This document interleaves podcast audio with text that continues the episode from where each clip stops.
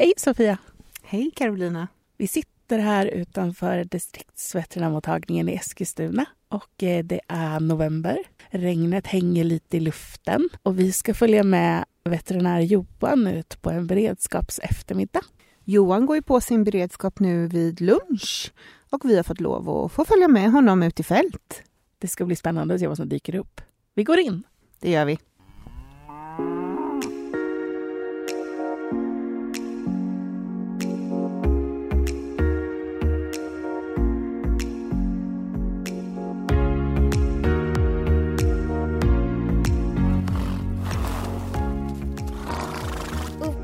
Veterinär. Hej Johan! Vi sitter på distriktsveterinärmottagningen i Eskilstuna och idag ska jag och Sofia få följa med dig ut på beredskapseftermiddag. Vad innebär det? Det innebär att vi eh, ansvarar för eh, akuttelefonen eller beredskapstelefonen här i Sörmland som är det distrikt som eh, vi täcker. Och lite beroende på vad som kommer ringa här under eftermiddagen så får vi åka ut och behandla och undersöka de patienter som, som hör av sig och som behöver våran hjälp. Och just nu så har vi en bokning som ligger och sen så får vi se vad eftermiddagen bjuder oss helt enkelt. Men det brukar kunna ringa på allt möjligt spännande, så vi får väl se. Hur länge har du jobbat som veterinär? Jag fick min legitimation i januari 2021 men har TFat innan så det blir väl ungefär två och ett halvt år som jag har jobbat som veterinär. Hur kom det sig att du valde veterinärutbildningen? Det har nog alltid funnits eh, ett väldigt stort djurintresse i botten och till slut så landade jag i att det var veterinär jag skulle bli och då fanns det inte så himla mycket annat att välja på som var intressant kvar utan då, då var det veterinär och så blev det. Så det är jag väldigt glad för. Du har valt att jobba med alla djurslag när du jobbar på distriktsveterinärerna. Hur kommer det sig? Tycker att det är väldigt eh, roligt att ändå kunna göra skillnad för alla djuren och att vi kan hjälpa till med de primärfall som eh, dyker upp på alla djurslag så att man ändå kan hjälpa grannen med vad den nu har så att man kan ge skillnad på, på bredden. Men jag tänker att vi sticker ut och ser vad som händer idag och så tar vi det som det kommer. Så får du berätta för oss efterhand vad som dyker upp. Yes, det tycker jag låter som en, som en bra idé. tar vi och kör ut bilen från garaget och rullar mot första besöket så får vi se vad eftermiddagen bjuder på. Nu är vi på väg ut på dagens första beredskapsbesök och vi ska åka till en köttbesättning, en nötköttsbesättning. De har precis tagit in djuren från betena nu i november. Vi ska träffa en ko som har fått bölder. Se vad Johan kan göra åt det. Vi eh, åker genom en allé. Det är, det är kilometer med allé.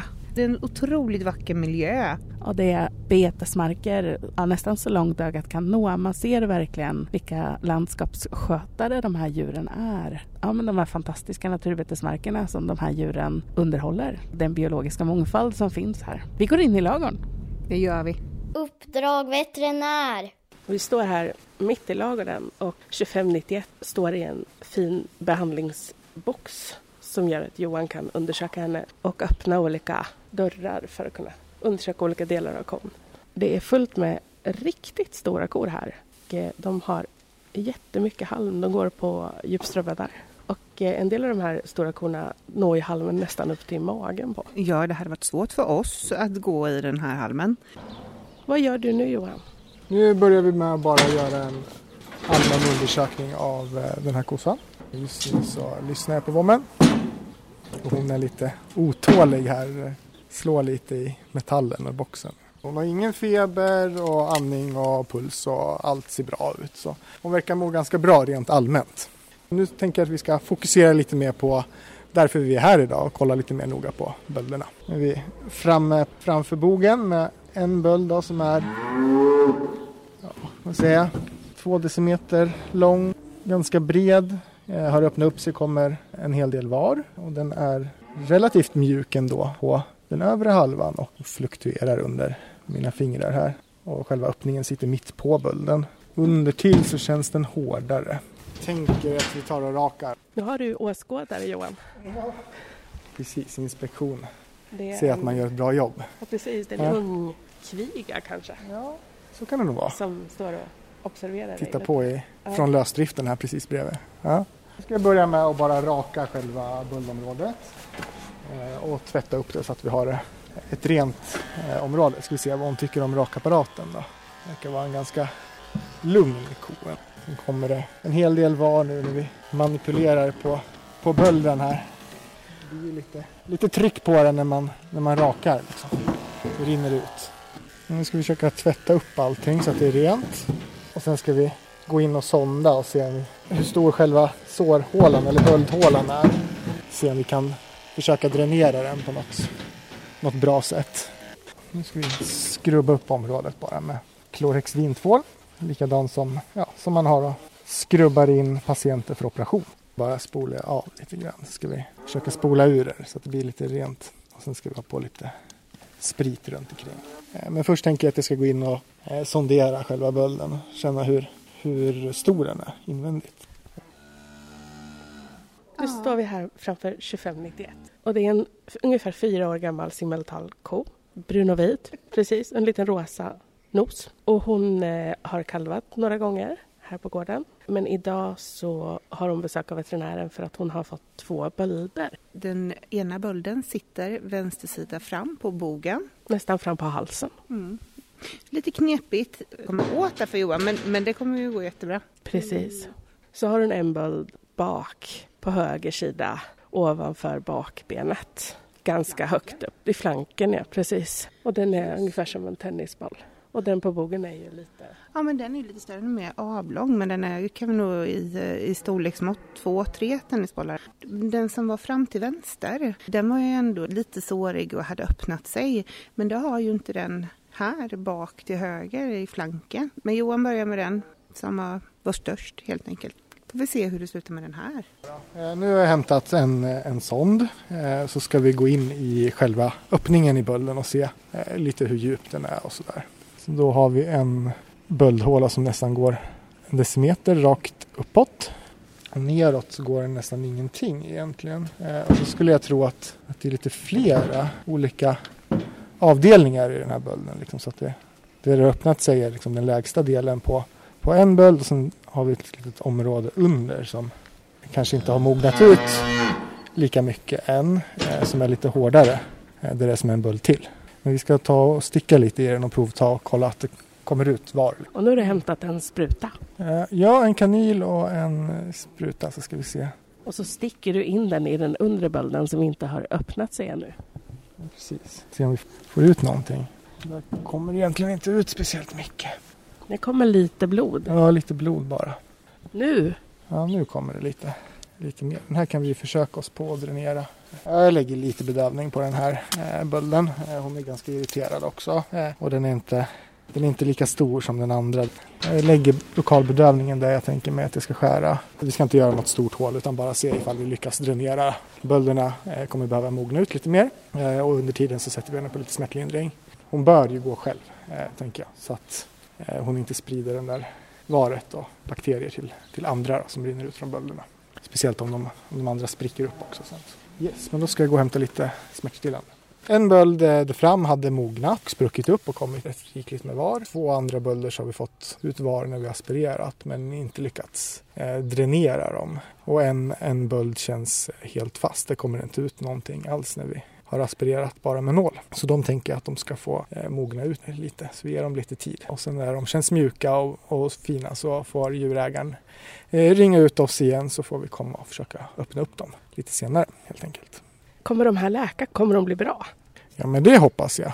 Man får ge henne lite tid. En böld har ju som sagt redan öppnat upp sig och där kommer det ju ganska mycket var. Eh, och därför behöver hon ju gå själv så att hon inte sprider de här eh, bakterierna i, omgivningen och till, till andra eh, kor så att man kan sanera det utrymmet sen. Och sen så hoppas vi att de här hårda bölderna som inte riktigt har mognat att de får, eh, ja, får lite tid och sen att man kan eh, hjälpa henne öppna upp dem senare. Om de inte spricker upp av sig själv de också. Och den här mogna bölden, vad kan man göra med den? Den har vi sondat nu och innan vi åker så ska vi spola ur den ordentligt också bara. Så att hon får hjälp att bli av med de här skadliga bakterierna? Ja men precis, att, att de kommer ut helt enkelt. Och sen är det ju bra om djurägaren håller det såret uppe också så att det inte sluter sig och bygger på med, med mer böld i området. Då. Men eh, den har ju kommit längst i alla fall. Och då kan kossan läka själv? Ja, det, det hoppas vi att hon ska göra. Det är Hanna, överveterinärnöt. Åh, ni vill höra mer om bölder. Det är roligt. En böld uppstår oftast när djuret har fått en skada. Den har stuckit sig på någonting. Någon vass kant i laggorn eller något vasst strömaterial kanske. När djuret får en skada på huden och det kommer in lite bakterier under huden så reagerar djurets immunförsvar på det här. Och kor, de är lite speciella. För de producerar ett ämne som heter fibrin i större utsträckning än vad andra djur gör. Och det innebär att det här fibrinet som bygger upp böldväggar, det innebär att det bildas mycket fibrin hos kon och det innebär att kor oftare bildar bölder än andra djur. Jag ska skoja och säga lite att en häst när den får en bakterie, den, den får blodförgiftning och spridning i hela kroppen. En ko, den bildar en böld. Den kapslar in, den försöker stänga bort bakterien. Och kor lyckas oftast göra bölder väldigt bra, om man kan använda det uttrycket. En böld behöver oftast tömmas för att man ska få den att läka på ett bra sätt. En böld består av en, en kapsel, en vägg, som är det här fibrinrika materialet. Och innehållet består av döda bakterier och immunförsvarsceller i en gegga som vi brukar kalla för var. Och vi får bölden att läka fortare genom att öppna bölden och spola ut varet, låta det rinna ut. Kor blir oftast friska när de har haft bölder. De flesta kor lyckas läka sina bölder när de har fått hjälp med tömning och spolning av dem. Eh, ibland kan böldväggen vara så tjock så att det blir en, en extra påse hud kvar, en förhårdnad. Men det brukar inte vara någonting som bekymrar kon speciellt mycket. Så ja, de brukar läka. Då är vi eh, i ett stall som vi har blivit utringda till här på eh, beredskapen den här eftermiddagen. På en nybliven vallack som kastrerades här för ungefär en vecka sedan. Har idag fått lite komplikationer av det här. Har fått lite feber och har svullnat i såret och har fått lite nedsatt allmäntillstånd. Så vi är här i stallet för att kika lite på det. Nu står Nelson här på gången så veterinären kan titta på honom ordentligt. Och han är ett och ett halvt år gammal och fullblod. Kastrerades för ungefär en vecka sedan. Och sen så har han blivit svullen och fått ont idag. Så ska Johan försöka hjälpa honom så att han får mindre ont och att såret kan läka ihop ordentligt som det, som det ska.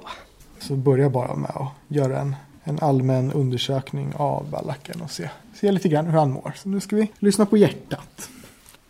Han har ju lite hög puls. Men det är också förenligt med att han har lite ont såklart. Men annars låter hjärtat bra och lungorna låter bra.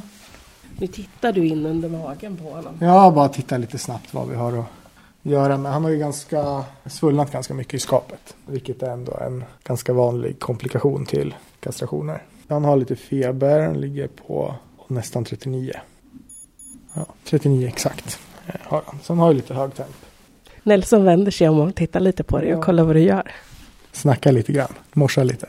Vi ska ge hästen eh, lite sedering eh, eftersom att det kan vara lite ömt så i eh, själva kastrationssåret. Eh, och sen ska vi tvätta eh, sårområdet eh, och eh, inspektera det lite mera. Men det brukar vara så att eh, om de sluter sig för tidigt så har det inte chans att dräneras ut eh, som det ska. Och då täpper det igen och blir lite svullet och infekterat. Så vi, vi börjar med det. Lite sedering och sen ska vi tvätta såret och gå in och känna.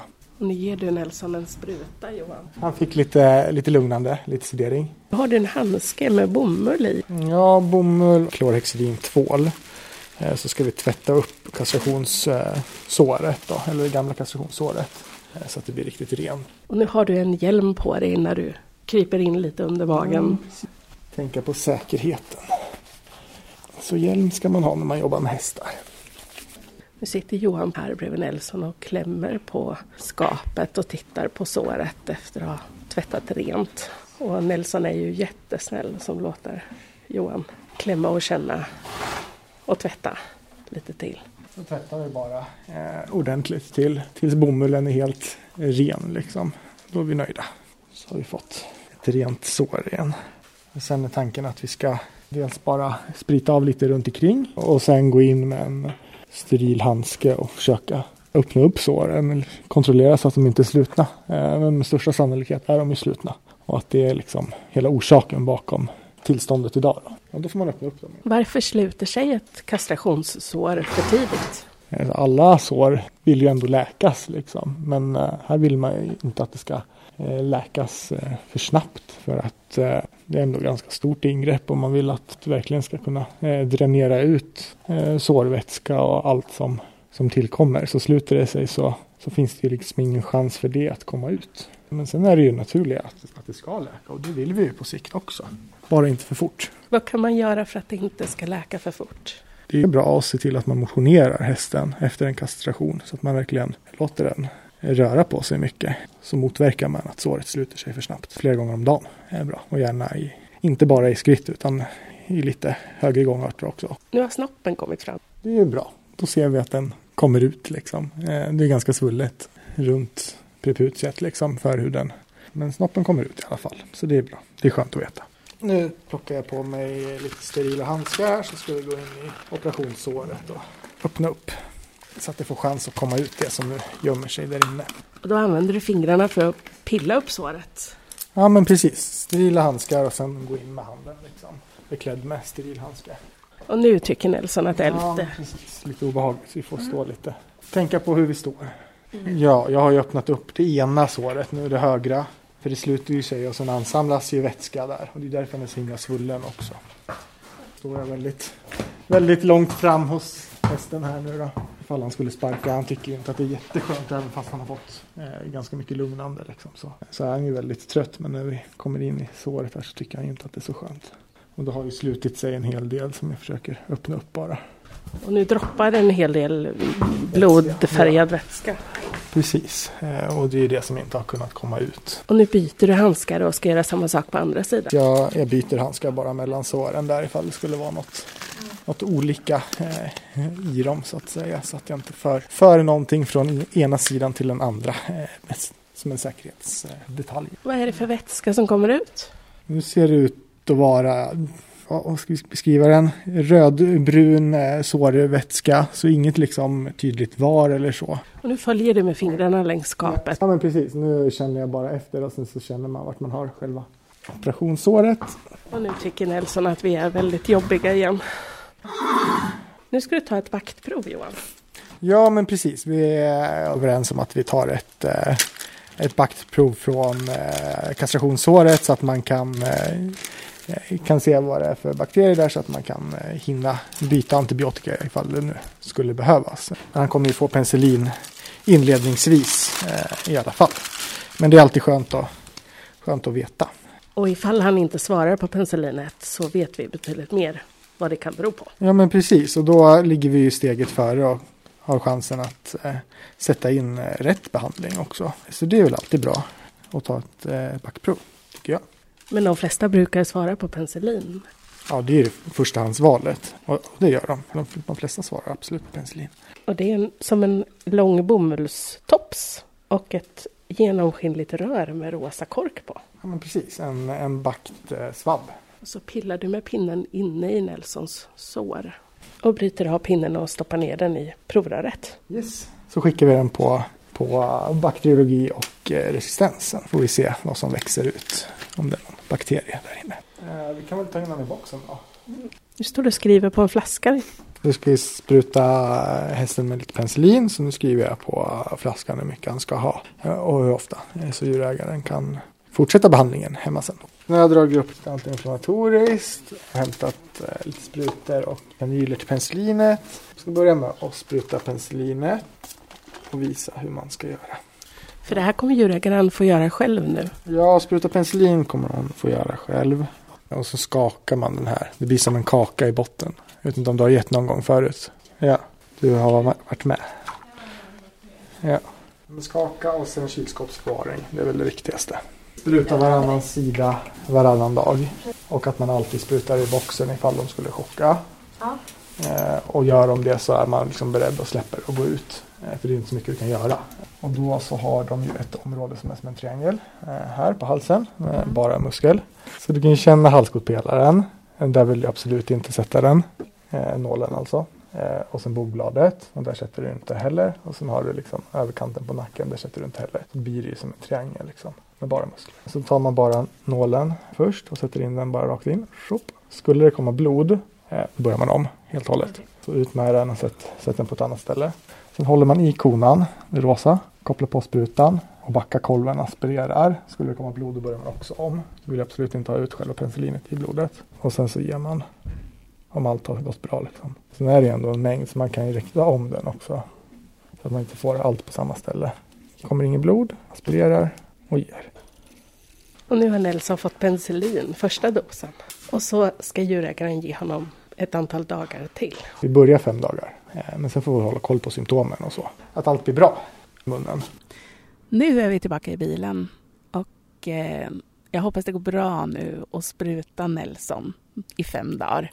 Han var ju jättesnäll när Johan sprutade honom så det kommer ju gå jättebra så han snart blir bra och såret kan läka.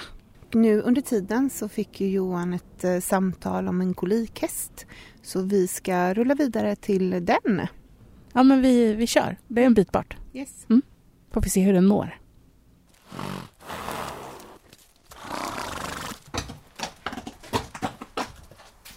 Vi började med att ta lite parametrar på Ture som har haft lite kolikkänningar här idag. Nu är han ganska lugn men vill gärna skrapa och visar nästan att han vill lägga sig lite grann också. Eh, Så nu har han fått eh, komma ut lite för att röra sig och hålla sig lite mer eh, bekväm igen. Så ska vi börja med att ge lite kramplösande läkemedel. Åker du ofta ut på hästar som har kolik? Det är ganska vanligt eh, att vi är ute på hästar som har kolik. Det är väl ett av de vanligare fallen i alla fall. Eh, sen är ju kolik väldigt mycket. Liksom. Det kan ju vara väldigt olika. Eh, men, men som samlingsbegrepp så är det väl ganska vanligt ändå att vi, eller väldigt vanligt att vi är ute på hästar som har eh, ont i magen. Och du lyssnade på Tures mage förut. Ja, men precis för att eh, höra hur, hur den aktivitet är eh, och det var väldigt, eh, väldigt tyst eh, överlag i, i hans mage. Något ställe så var det lite, gas, lite gasiga ljud så, men inga direkta kontraktioner så som det ska vara. Så nu ska vi börja med att ge honom lite, kramplösande här på en gång eh, så att han eh, förhoppningsvis blir mer bekväm. Nu har du rakat Ture på halsen. Ja men precis, vi har rakat han eh, på halsen. För ska lägga en eh, permanent kanyl eh, som, som vi kan använda. kommer säkert vara så att vi behöver ge han en del läkemedel och då är det alltid skönt att ha en permanent kanyl. Rakat lite över jugularvenen venen och sen ska vi sterilpreppa den så att vi kan lägga en, lägga en infart. Så Tvättar vi lite över kärlet. Spritar av samma område som vi har tvättat också så att han blir ren. Nu har Ture fått komma ut från stallet för att röra på sig, för det är bra för magen. Ture är ett 17 år gammalt varmblod. Ture är stor och brun och han är över 1,80 i mankhöjd och en riktigt vacker kille som skulle åka på hoppträning ikväll. Och nu ska vi gå in i stallet igen. Nu har du förberett lite här Johan. Ja, precis. Nu ska vi lägga en infart. Så nu har jag lagt fram lite sterila handskar och en infart. Så att vi har snabb tillgång till en blodet ifall han skulle bli sämre. Ture är lite orolig och har lite ont här inne i boxen. Men nu ska han strax få lite kramplösande. Nu får han lite, lite läkemedel här då så hoppas vi att han känner sig bättre ganska snart. Ska vi kunna vända han då så att han står med huvudet så kan man eh, ta lite skydd bakom stolpen. Så, det blir jättebra. Vad ska du göra nu Johan? Nu ska vi eh, rektalisera och se vad vi kan tänkas hitta. Eh, om vi känner någonting. Det är en väldigt stor häst det här som är väldigt hög. Eh, så jag kan tänka mig att det kan vara lite svårt att nå också. Men se om man känner någonting som avviker. Det kan vara någon förstoppning med tanke på anamnesen att han har bytt till halm här senaste dagarna. Eller om det är något felläge eller vad man nu kan tänkas känna. Vi kanske kan backa han ett halvt steg. Det är nog ändå en av de högre hästarna jag träffat på. Ture står väldigt snällt och tålmodigt medan Johan undersöker honom för att se vad det, om magontet kan bero på. Alltså det är väldigt mycket liksom spända tarmtenier. Alltså om tänker tarmen har som, som band som går på sidan. Och de är väldigt spända och går liksom på tvären eh, ganska mycket. Tyckte också, det stämmer ganska bra överens. Han var väldigt tyst i buken. Men just på den här sidan högt upp så var det gasigt. Alltså nästan så här att man nästan kan förvänta sig om man knäpper så blir det så här ping, ping, ping. Sånt ljud. Att som en gasklocka liksom. Och det är verkligen lite svårt att räkna men det är fler än ja, nästan tre sådana tarmband eller om man säger som är spända i det området där man inte förväntar sig att de ska vara. Men det, det känns inte rätt. Sen har jag liksom svårt att säga exakt var det felar men det ska inte vara så här många spända tarmar här. Det jag tror att det är är att, att tarmen har kommit liksom på fel sida av mjälten. Det känns som att den ligger mer centralt. Mjälten skulle ligga riktad an mot buksidan eh, på vänstersidan. Eh, men jag tycker att jag känner en struktur som är liksom mjältlik, eh, mera i mitten av buken. Men vi ska sonda nu i näsan också. Främst kolla att det inte är någon överfyllnad. Inte att vi ska deponera så himla mycket i den här, om vi misstänker om att det är något fel läge. Till att börja med i alla fall så ger vi endast lite vatten. Kan tarmar flytta sig tillbaka själva? Kan, kan kramplösande hjälpa?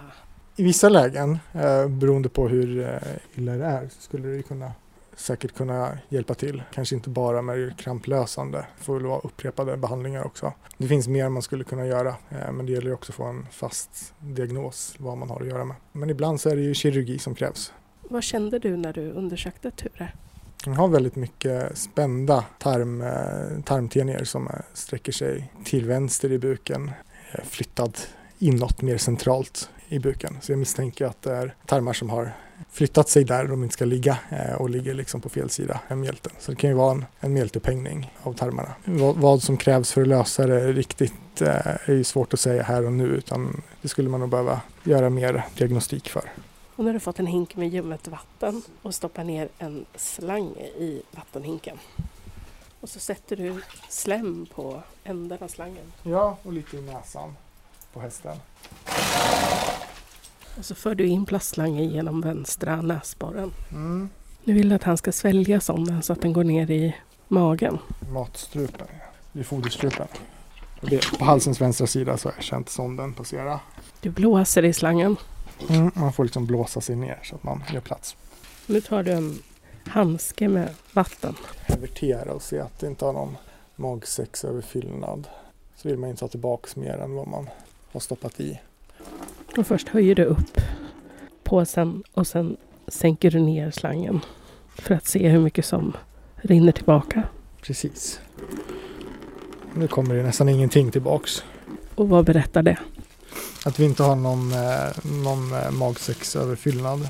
Ska jag ringa och prata med någon remissinstans och se vad de säger? Mm. Det vi känner och vad de... Ja. Ja, Monica. Ett felläge av tarm, det betyder att tarmen har flyttat från sitt normala läge och då kan den också bli omvriden så att blodförsörjningen i tarmen startas av och då blir det också stopp. Det är flera faktorer som påverkar om det blir ett felläge och det är motoriken i själva tarmen, det är gasutvecklingen i tarmen och eh, en förstoppning som kan påverka. Och sen för att tarmen ska hamna fel så behöver man en dos otur också. Det är vanligast att det är grovtarmen som får det här problemet. Det är ett mycket allvarligt tillstånd. Det kräver ofta kirurgi rätt så snabbt för att det ska kunna bli bra. Och om man har en total omvridning och en avstasning av kärlen, då kan hästen faktiskt få en cirkulatorisk chock och eh, faktiskt dö ganska så snabbt. Så det är riktigt allvarligt. För att förebygga kolik hos en häst så bör man ha i åtanke att hästens mage och tarm är konstruerad för ett liv på sätten. Där betar de en 14 till 18 timmar per dygn och rör sig långa sträckor. Så att eh, långa ättider av grovfoder uppdelat på flera gånger över dygnet och motion är väldigt viktigt för att hålla igång magen på hästen. Det är också viktigt att de har tillgång till friskt vatten dygnet runt och så får man tänka på att gärna ha ett frysfria vattenkärl ute på vintern så att vattnet inte fryser eller blir iskallt. I övrigt är det viktigt att ha en god tandhälsa, kontrollera hästens tänder regelbundet och även eh, ha kontroll på tarmparasiterna. Det är väl de viktigaste faktorerna för att undvika kolik hos hästarna. Eh, jag är överveterinär på häst inom distriktsveterinärerna. Eh, så att jag jobbar kliniskt med hästpatienter två dagar i veckan och två dagar i veckan så jobbar jag eh, med administrativt och sätter ihop utbildningar och behandlingsriktlinjer och hjälper kollegor i landet med hästproblem. Nu lämnar vi stallet och Ture. Ture håller på att lastas i en hästtransport och han ska åka vidare till en remissinstans för att undersöka vidare om det kan handla om ett felläge eh, som Johan misstänker på grovtarmen. Vi kommer rulla tillbaka mot mottagningen och ta en liten paus innan Johan fortsätter kvällen. Uppdrag veterinär. Vi har varit ute en eftermiddag och en halv kväll. Och du har beredskap fram till imorgon bitti.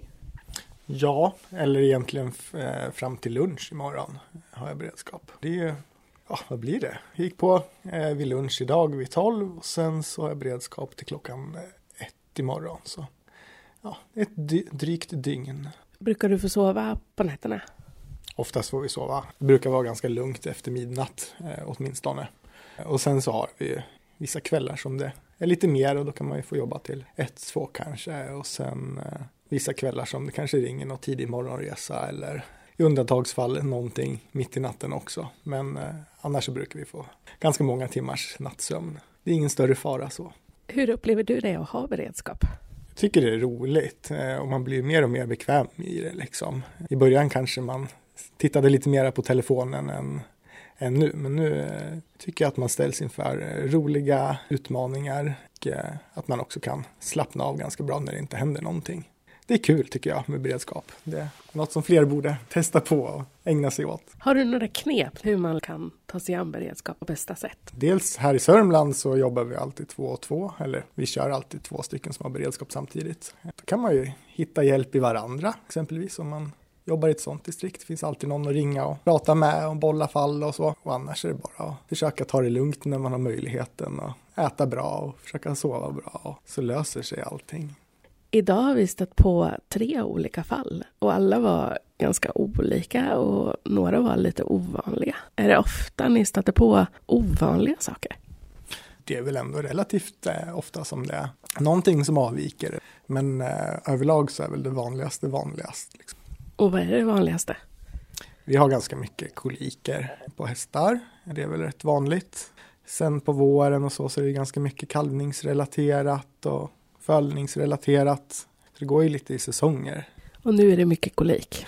Ja, nu börjar det bli lite höst här och nu är det ganska mycket koliker och lite förkylningssymptom på hästar och lite febriga hästar och lite sådär. Så det är väl också säsongsbaserat liksom. Har du någonting du skulle vilja skicka med någon som inte har gått beredskap förut och som funderar på hur det är eller hur man ska göra för att det ska funka så bra som möjligt. Har du några tips? Det är roligt. Alla klarar av det liksom. Det är bara att försöka ta ett, ett djupt andetag och eh, göra det bästa av situationen och utnyttja alla kloka eh, och fina kollegor som vi ändå har. Liksom. Även fast man åker själv i bilen så är man aldrig ensam. Ja, men det är ju verkligen så. Det är ju kollegor runt om i landet som har beredskap samtidigt. Och så har vi också 9900 till exempel som man kan ringa och få stöd och hjälp ifrån. Har du provat att ringa 9900 någon gång? Ja, det har jag gjort. I somras en gång när, när jag inte riktigt visste vad vi skulle hitta på med ett fall och det var lite oklart. Men eh, då var de till hjälp och kunde bolla vidare. Ja, men det är ju en av styrkorna med att vara en stor organisation. Man, att man har ett, ett nätverk och att man är fler som kan hjälpas åt. Jag tycker det. Och eh, också har vi ju väldigt mycket fina behandlingsriktlinjer eh, som är till stor hjälp tycker jag när man jobbar med så mycket djurslag också. Eh, att det finns ganska mycket hjälp att få via, via datorn också. Liksom. Man kan snabbt hitta instruktioner på mycket doseringar och läkemedel och så. så det är också väldigt eh, användbart att använda sig av. Nu är klockan halv åtta och du och jag har tagit en kopp kaffe och en kanelbulle inne på mottagningen. Ehm, du nu ska du åka ut igen. Hur ser din fortsatta kväll ut? Ja, men nu har jag fått ett samtal här precis om eh, en häst som eh, behöver lite eh, hjälp, lite oklart eh, vad eh, det handlar om. Men vi ska åka ut och titta på den. Den har haft lite förändrat beteende sedan eh, lunch egentligen. Så, och det har väl inte gått åt rätt håll. Eh, så nu tyckte de ändå att, att den var betydligt sämre och vill, vill ha hjälp. Eh, så då tänker jag att vi ska åka ut och eh, undersöka den så får vi bilda oss en uppfattning om vad vi har att göra med. Vad är det bästa med att vara veterinär? Vad tar du med dig hem efter en arbetsdag? Jag tycker att det är fantastiskt att kunna liksom vara dels först på plats och dels vara, vara där det händer och kunna hjälpa till. Det ger mig väldigt mycket. Vi kan ju göra väldigt mycket för djuren och djurens ägare. Många gånger löser vi liksom hela problemen. Andra fall så kanske de behöver mer hjälp än vad vi kan erbjuda, men då kan vi också eh, remittera och se till att de får den hjälp de behöver. Att jobba som första instans, tror du att det skiljer sig från att jobba som en mer specialiserad veterinär och varför är det någonting som tilltalar dig? Då är en tillfredsställelse att kunna hitta olika lösningar även fast man inte liksom har alla resurser. Kunna göra det bästa av, eh, av situationen som man möter. Sen är det klart att det, det är säkert väldigt tillfredsställande att kunna gå till eh, botten och verkligen utreda eh, saker och ting också. Men vi kan ju göra väldigt, väldigt mycket på plats med de, de resurserna vi har och det, det uppskattar jag. Eh, jag tycker också att det är en sund eh, djursjukvård. Att allt kanske inte behöver utredas till botten heller utan att vi kan, kan göra liksom det första, första bedömningen och eh, sätta in en bra behandling i väldigt många fall och att, att det räcker så. Liksom. Vi gör skillnad för, för djuren med det vi gör. Då ska du få skynda vidare till nästa patient och eh, kör lugnt i natt. Tack snälla. Kul att ni ville följa med oss ut i fält idag. Under 2023 kommer vi fortsätta resa runt i landet och träffa nya veterinärer och nya djur och se ytterligare delar av vår verksamhet. Det kommer vara allt från gränskontroll till vila och tänder och allt möjligt. Och vi hoppas att ni vill hänga med. Nästa avsnitt kommer i slutet på januari och vi vill önska er en riktigt God jul!